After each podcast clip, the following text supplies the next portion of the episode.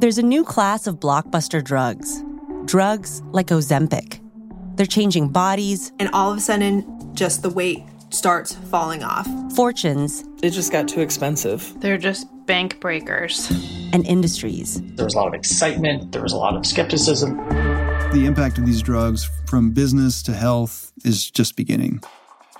From the journal, Trillion Dollar Shot. Find it in the journal feed wherever you get your podcasts. Today is Saturday, September 7th, 2019. On this day in 1996, rapper Tupac Shakur was fatally shot just off the strip in Las Vegas, Nevada. The rapper lived the sort of violent, criminal life he often sang about, and he had numerous enemies at the time of the attack. Although several suspects have been suggested, Tupac's murder remains unsolved to this day.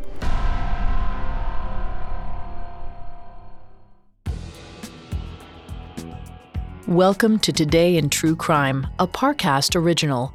Every day, we flip back the calendar to this date years ago and recount one event from true crime history.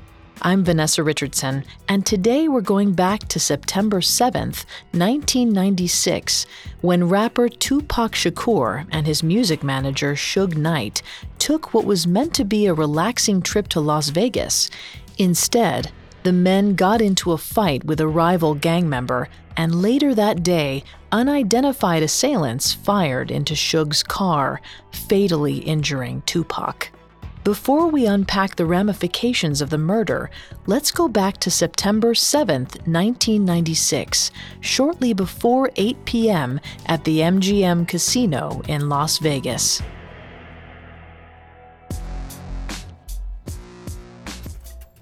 The slots were hot. The women were smiling. There was no place on earth quite like Las Vegas. Tupac Shakur needed the night out. He'd been recording non-stop for the past eight months, preparing for his next album. It was good work, invigorating, but it was also exhausting. To make it all the more tiring, he'd been shot two years before.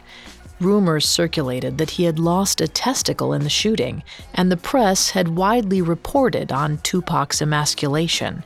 It was humiliating. On top of that, Tupac had spent nearly a year in prison afterward. Friends had turned their backs on him, and Tupac had tasted bitter betrayal so often he'd almost forgotten what loyalty felt like. But his new manager, Suge Knight, was different. Like Tupac, Suge came from the streets. Both men knew that blood was thicker than water. Not just the blood in their veins, but the blood they shed too. Both knew that to get ahead, you had to rough some people up. They'd each fought their way out of their brutal environments. And now, here they were, in Las Vegas, running the high rolling world of commercial rap. Money and fame had their perks, like tonight, when Tupac got to play a few hands and flirt a bit before he and Suge watched Mike Tyson fight at the fabulous MGM Casino in Las Vegas.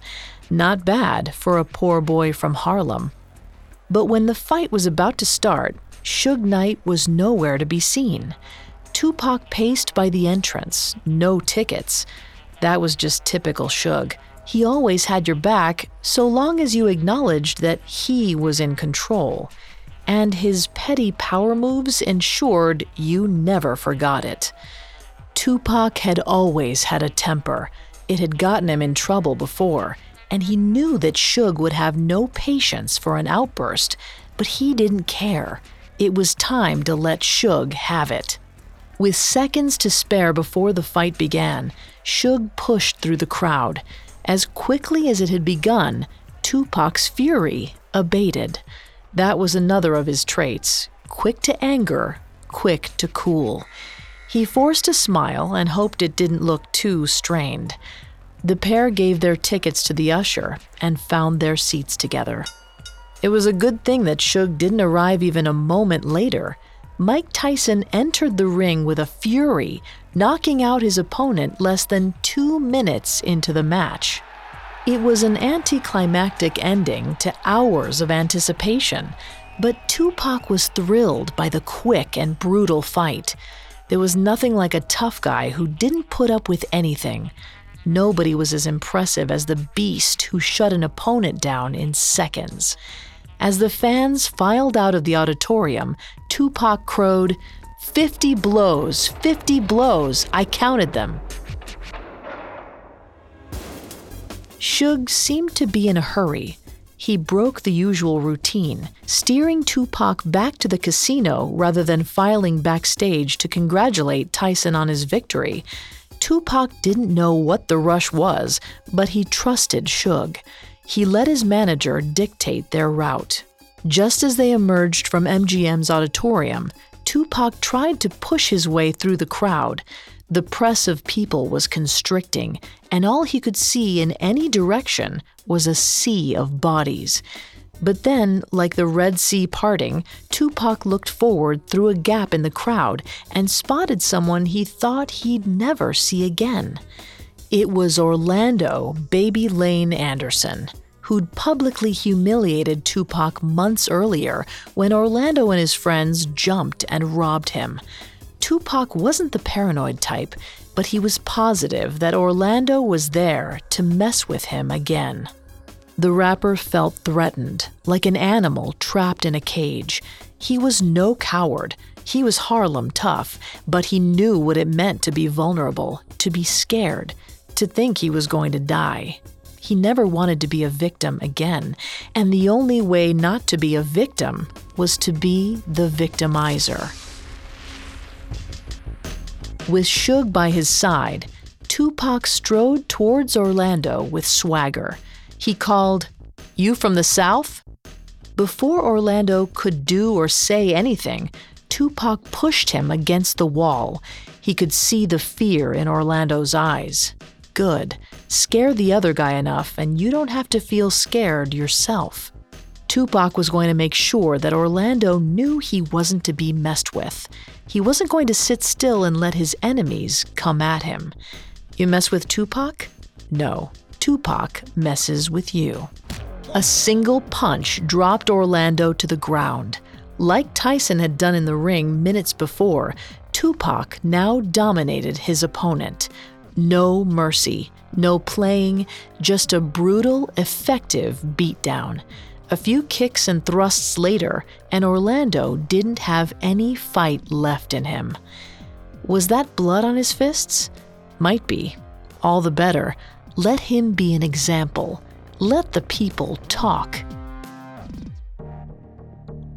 For a minute, Tupac lost himself, caught up in the thrill of the fight. He was startled when a hand came down on his shoulder, he almost came around swinging, only to see that the man at his back was Suge Knight. Good old Suge, always thinking a few steps ahead. He indicated to the security camera mounted on the ceiling and said, Let's go.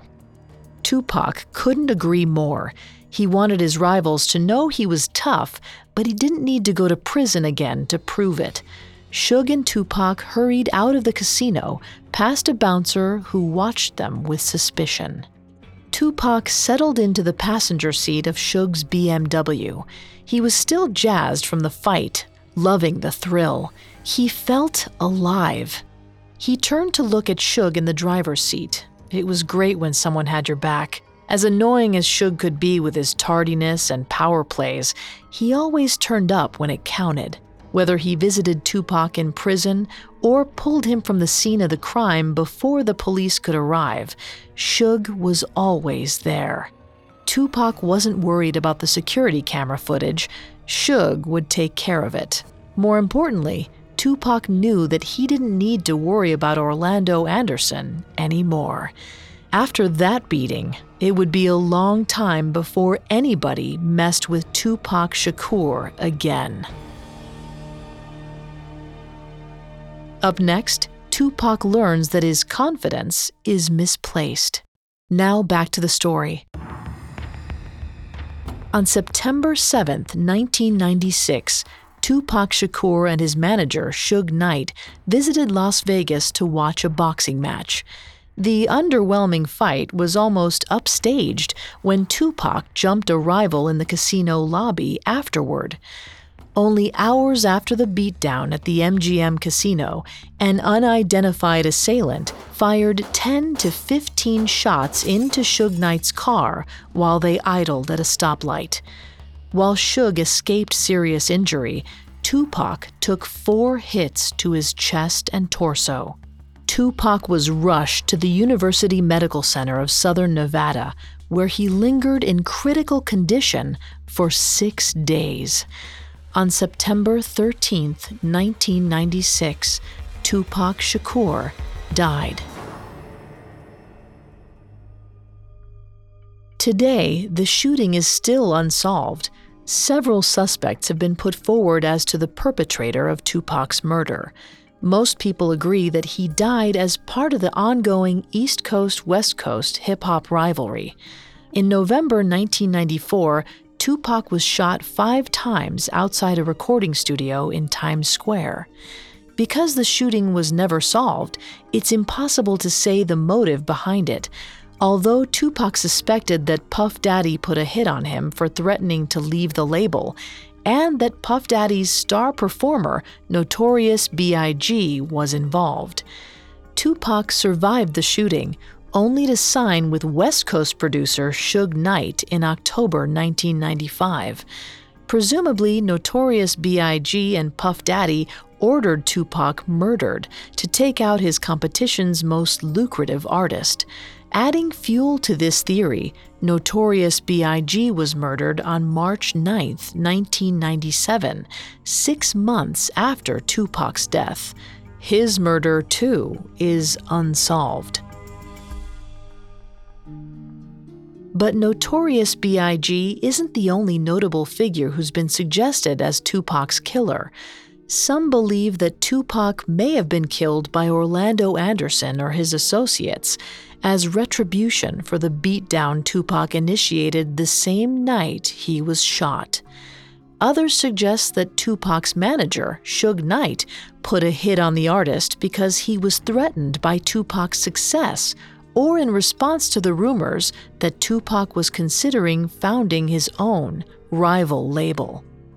Thanks to a culture of silence, few of Tupac's friends or family members were willing to cooperate with homicide investigators. Even Suge, who witnessed the shooting firsthand, declined to give a statement to the police. After Tupac's death, the East Coast West Coast rivalry continued to heat up, and the rap scene earned a reputation for brutal violence. But while the well publicized crimes and scandals tarnished the reputations of many great musicians, they also led to more record sales. Today, Tupac has 11 platinum albums and was inducted into the Rock and Roll Hall of Fame in 2017. He's widely regarded to be one of the greatest rappers of all time. And while his death was tragic, Tupac's reputation as an artist will never be overshadowed by his untimely murder.